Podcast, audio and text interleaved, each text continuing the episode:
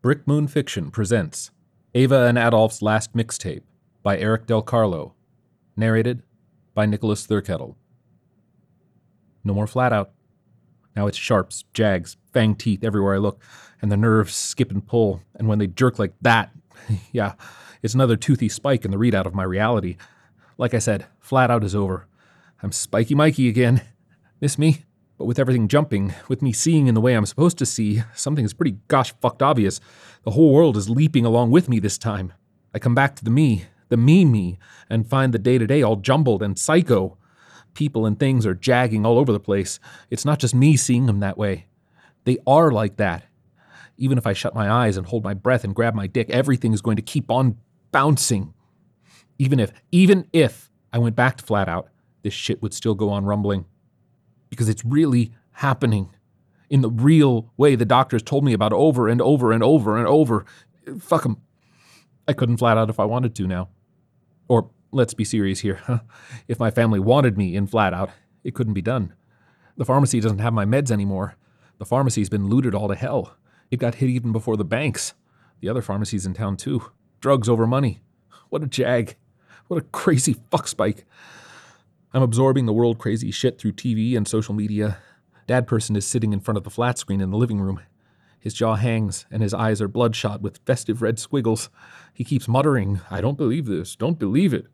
I could give him some advice about how reality doesn't give him a maroon flying ass fuck whether or not you believe in it. It's going to chug right on up the cliff face to the tippy top before gravity grabs it and yanks it back down, or maybe this time it'll go right over the far edge into whatever abyss has been waiting there all along. Travesty! That's the big buzzword that keeps coming out of the TV. Travesty. Scott, this repudiation of the election's lawful results is a travesty. And America, this presidential contest is an unparalleled travesty of fraud and tampering. We cannot, must not accept these grotesquely tainted results. There are two sides. They're using the same rhetorical tools to argue. It's noisy, so very noisy. Animated faces, not the cool, bland means newscasters are supposed to have. Graphics behind them, live footage, helicopter sweeps, handheld, street level filming, raucous audio, screaming, lots of it in streets. Many, many streets. Maybe all the way across the country. I don't remember what an election is. I probably did when I was flat out, but I wouldn't have cared about it, whatever it was. My medication quieted me until I was empty sleeves, vacant eyes, a dull ringing in the ears. I stand behind Dad Person and watch the Jags on the big screen. Boom. An explosion. It gets shown again and again for 10 straight minutes, while voices bubble and babble until a newer, even more exciting loop of real time carnage replaces it. I don't believe this. Dad person goes on disbelieving and watching. Mom person is elsewhere in the house, bustling, pulling cans out of cupboards and hauling camping gear from closets. I saw a gun on the kitchen table earlier. She hastily threw a dish towel over it and told me unconvincingly that everything was okay. I looked into the broadcasts on the television set. The stronger, deeper patterns are there. The real story. I can see the spikes again, and I can understand them once more. They look like a cardiac feed of someone in the throes of myocardial infarction. Jag, jag, jag. Spike, spike, spike. But gaze deeper. See beyond the forest of crags and sharpened points. There's something behind the mayhem, peeking out now and then, eyeing the wreckage aloofly, a cold mirth on the lips, a gleam of privileged cruelty in the eyes. Dad person is changing channels rapidly like he's trying to get ahead of it all. The local station is running a test pattern. On another channel, a man with blazing eyes on the stage of an arena epic megachurch shouts, Rise up! Rise up, brothers and sisters! Fight! Fight! On yet another channel, there's finally calm. It's a sitcom rerun. I watched this when I was flat out. It only takes two lines of dialogue for me to realize the profound depth of the show's mediocrity. But the ordinariness of the sitcom interspersed with a predictable regimen of banal commercials, seems to unnerve Dad Person even more. He jumps back to the news. Something is happening at the news studio itself. Confusion, commotion, gunshots ring out. They sound hollow and fake. The blood that spatters a camera lens looks phony, too. That's funny. That's very funny. Michael, calm down. Just calm down. Dad person is yelling at me in a not very calm manner himself. Mom person has come into the living room, she quiets dad person first before turning her attention to me. I think I've been laughing. Or swearing. I can really swear. But I've stopped now. Mom person is peering cautiously at me. She knows I'm Spiky Mikey again. That makes her sad. And frightened. Michael, honey, maybe you want to go rest in your room. Okay? Okay? We might be taking a trip today. You know, never mind about that. A little rest now, okay? Okay? Her hands are open. She is gently backing me out of the living room. I nod to her, but the movement feels spastic, so I stop it. I can go to my room. I can show her I can do that. Mom person and dad person never really had to worry about me so much. The grills were removed from my bedroom windows when I'd been flat out for a good long while. Mom person used to find me staring at them for hours on end. She thought they made me sad. They didn't. Flat out didn't let me be sad. I was probably just looking at the sky. The bars didn't make any difference. If anything, I bet the grills made her sad.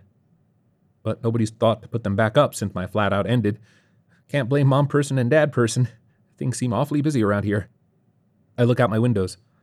Partially cloudy sky, smoke in the air, giving everything a sepia tone like an old timey photograph.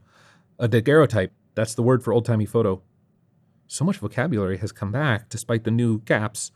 So much insight. So many perceptions now that I'm no longer flat out. Outside, the jags are there, nakedly visible to me.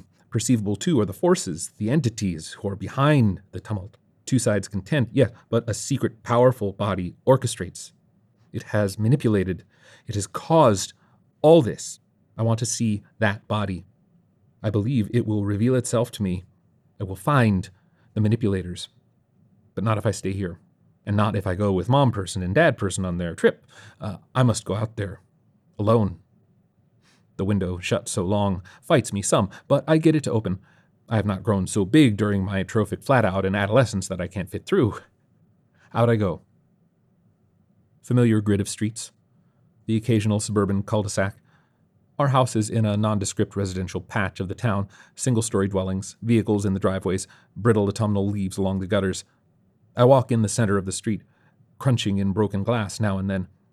Some homes are boarded up, some are in the process of being boarded up. Whine of power tools, hammers ring on nail heads. The people doing the barricading turn to watch me as I pass, suspicious gazes, faces brimming with fear. Some of these people have guns on their person or guns nearby. They pause in their fortifying, lift the weapons. Gunmetal gleams. Oiled stocks. Magazines stuffed with urgent bullets. I don't vary my pace. I pass on by. There must be people living side by side with those who are on the opposite side of this great calamity. Neighbors, now enemies.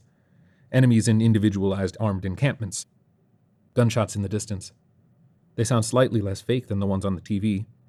I look up into the scudding November sky. I count one, two, three, five, seven different aircraft up there. Single engine prop planes mostly. There's an airstrip outside the town limits. People are taking to the skies then. Fleeing the land. Get up in the clouds, stay there. Not a bad plan. Have to touch down once in a while for fuel. But birds on the wing don't get eaten by cats and foxes. An engine guns behind me. An SUV is barreling down, not swerving, not slowing. The driver will take it straight through me. I step out of the way. The roof of the vehicle is strapped with a haphazard mound of goods. A suitcase tumbles free of the spiderweb of bungee cords as it passes. The brake lights never flash. I come to a street where every parked car has had its windows starred or broken out entirely. Glass is everywhere in a crystalline spray of shatterfrost. On the next block, I see my first burning house. On the block after that, I find my first dead body. He's crumpled and undignified, balled up on the sidewalk in a still spreading pond of blood. The blood doesn't quite look real. It's a little too matte, but it has a quality which TV and movie blood never have. I can smell this stuff. It's like hot pennies with a vague organic undertone. I know for certain this is a corpse because enough of the head is missing and the rest is ragged streamers that no life can be there anymore. I see my first police at an intersection but it's just the fire skeletonized remains of a prowl car. A shirtless man is urinating on the smoking front grill. He holds a baseball bat aloft. He's a jag, a jerking jump in the readout, fleshy representation of the greater whole. His violence has been gifted to him. His barbarity has been coaxed to the surface. Manipulators. They are above all this. Immune. Insulated. They must be.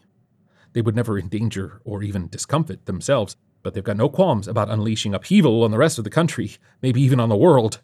This election was being closely watched by other nations. I knew that even when I was flat out, but the concept of other nations held no interest for me. Reality was dull where I was. It would be dull elsewhere. Just leave flat out Michael alone, and he'll quietly watch his TV programs. I've reached a commercial street. There's been a lot of activity here.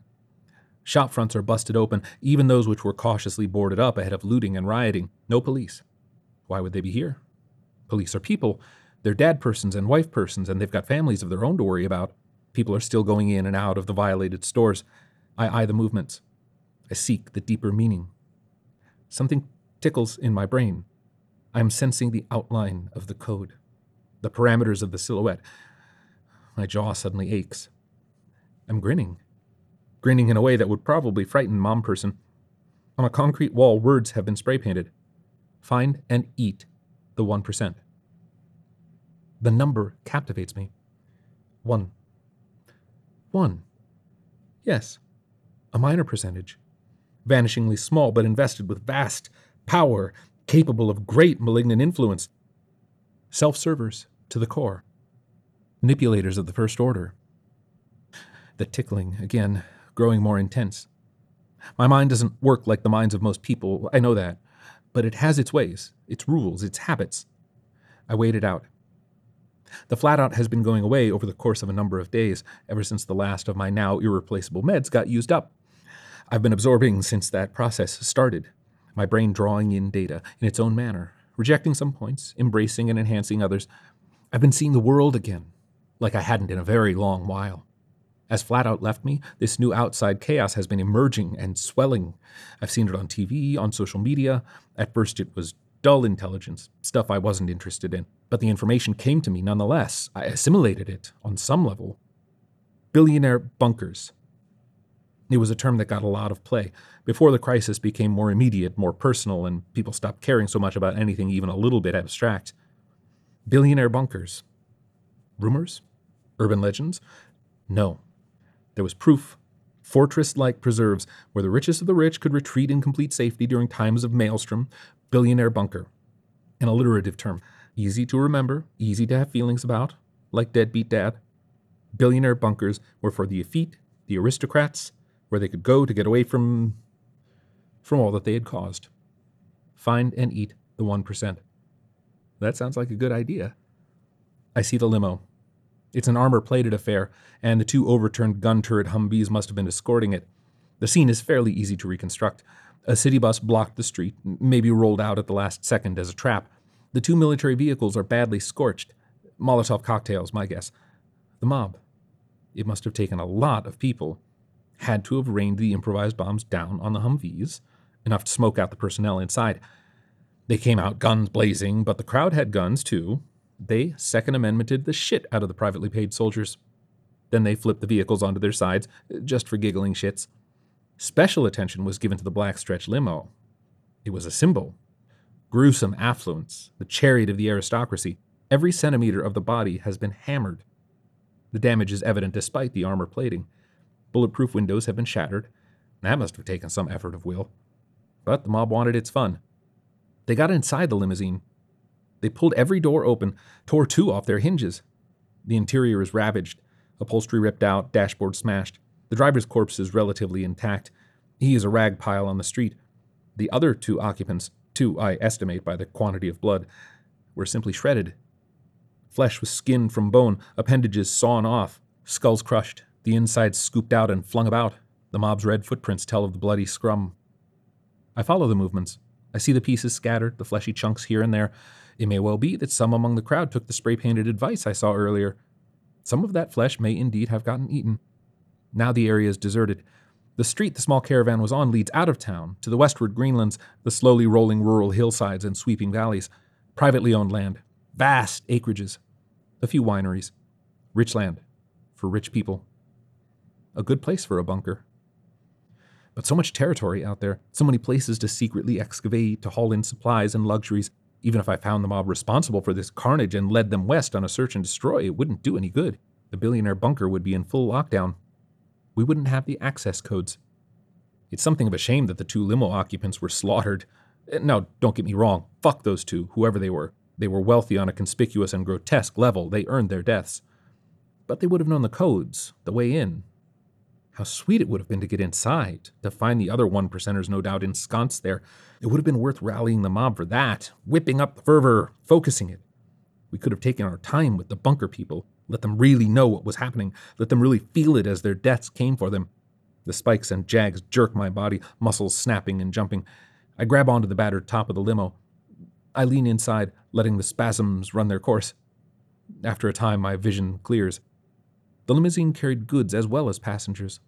Luggage lies in tatters, the contents mostly carried off. I reach for something on the floor of the vehicle, among the torn up carpeting. It's a handheld device, a high end gaming gadget. I got a much cheaper one of these as a reward for sticking to my meds, but in flat out I had no interest in the games. I look around the murder scene. I find the desecrated remains of the two heads. The size of the jawbones tells me that these were both adults, probably a woman and a man, a mom person and dad person, and they had a child, probably someone around my age. And he was in the car, but he somehow got away. I back up. I take it all in. My perceptions are white hot now, almost in overload. I might have another fit soon, but my brain is whirling in that special way, freed from all restriction, circling the scene, drinking it all in. I have it. I check the limo's interior again. One of the seats rocks forward on tracks. There's a cubbyhole behind it. The child hid there when the attack started. He stayed in the hidey hole while his parents were torn apart. Then finally, he emerged. He saw what had happened, he panicked, and fled. There, his footprints, in his parents' blood, a straight line away from the scene, running, just the toe prints showing. I grin until it becomes painful, jaws aching, throat muscles straining. I have to massage my jawline to get everything to relax again. I start after my query. A child of pure privilege, born to be corporate royalty, something delayed the family, kept them from reaching the bunker in a timely manner, forcing them to make this desperate run. They surely thought they would make it. Their mercenaries in the armored vehicles would see them through. They, after all, were untouchable. Now they're scraps, and their scion is all alone. The houses thin out along this westward street. There are weedy lots, a few broken down homes, a trailer or two. The toe prints have vanished, the blood worn off. No one else is around. The houses aren't even occupied. This is the last condemned stretch of the town before the majestic, bucolic sprawl of entitled greenery. I stop. I look around again, studying, seeing deep. The door on a trailer isn't quite closed. I move toward it on its dusty lot. It's a weathered thing, permanently beached here. The windows are dark with cobwebs. I pause outside the door. I hear a tinny sound. It's music. Something with a heavy bass line. I pull open the door and step up into the trailer's interior. It hasn't been occupied for a long time. It's occupied now, but not by a resident.